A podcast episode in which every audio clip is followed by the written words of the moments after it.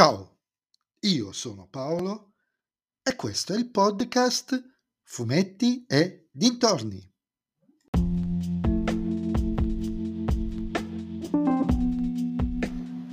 Ho visto su Prime Video la prima puntata della penso miniserie Everybody Loves Diamonds e ve ne sto per parlare.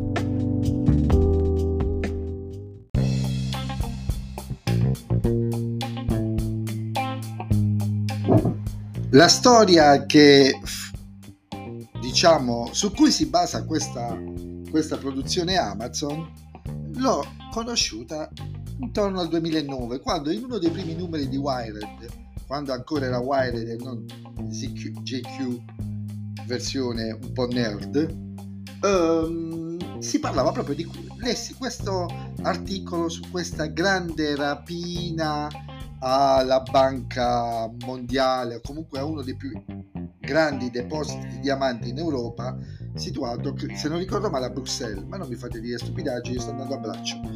E, e rimasi un po' perplesso, non me la ricordavo, non avevo mai sentito parlare di questa storia prima che lo dicesse Wired, dell'articolo di Wired. Poi, in un podcast recentemente chiamato The Italian Jobs, ho riscoperto questa storia. In, vi linkerò in descrizione il podcast. E già tutto quel podcast è favoloso. Ogni singolo episodio di quel podcast potrebbe diventare una miniserie o un film da streaming. Ma questo episodio è quello più clamoroso. È la storia proprio di questo Leonardo Notarbartolo che si ingegnò uh, sul finire degli anni 80, se non ricordo male, primi anni 90, no, credo sui primi anni 90, la prima metà degli anni 90, per fare questo enorme furto di diamanti.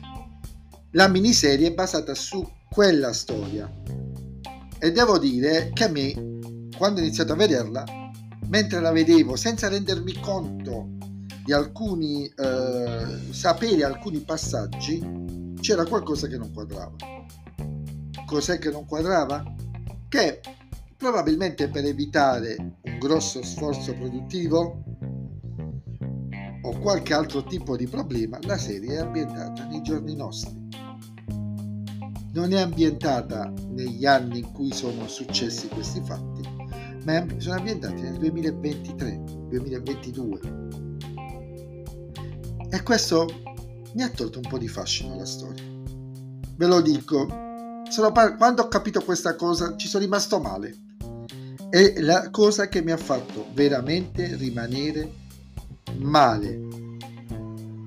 Però questa sorta di mix fra Ocean's Eleven e la casa di carta all'italiana, nel complesso della prima puntata non è malvagio, parte eh, sostanzialmente in media res e rimane tutto nel periodo, cioè viene tutto inquadrato nel periodo in cui succedono i fatti. Non ci sono flashback o flash forward, è tutto narrato in quel momento, nell'arco di pochissimi giorni la prima puntata. Manca tutto il pregresso, cioè si parte dalla rapina, non si sa come si è arrivati alla rapina sarà materiale delle prossime puntate sicuramente. Però devo dire che in buona sostanza, forte anche dell'interpretazione di Kim Rossi Stewart, che gigioneggia tantissimo e ammicca la telecamera, rompe il quarto muro, è una cosa che mi piace molto. In certi generi di film, rompere il quarto muro, parlare con lo spettatore è fondamentale. In questo tipo di serie che eh, non ha, eh, come dire, non ha voglia di fare eh, storiografia, ma solo narrare in un altro modo, in un altro tempo, un fatto successo. Ci sta benissimo perché è una serie perché alleggerisce i toni.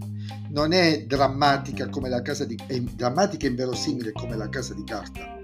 È più molto alla Ocean's Eleven da questo punto di vista però l'interlocuzione che si crea, il rapporto visivo che si crea tra l'attore il protagonista e lo spettatore in una serie come questa mi manda ai matti. La adoro, la adoro.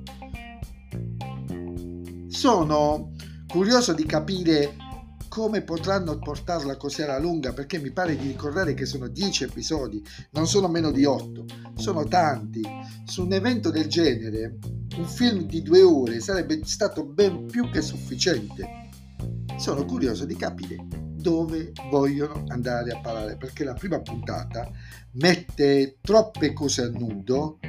Uh, da far pensare che potrebbe anche essere finita, manca solamente il pregresso. Invece ho il sospetto che ci vogliono dire altro e sono veramente incuriosito e vi assicuro che incuriosirà anche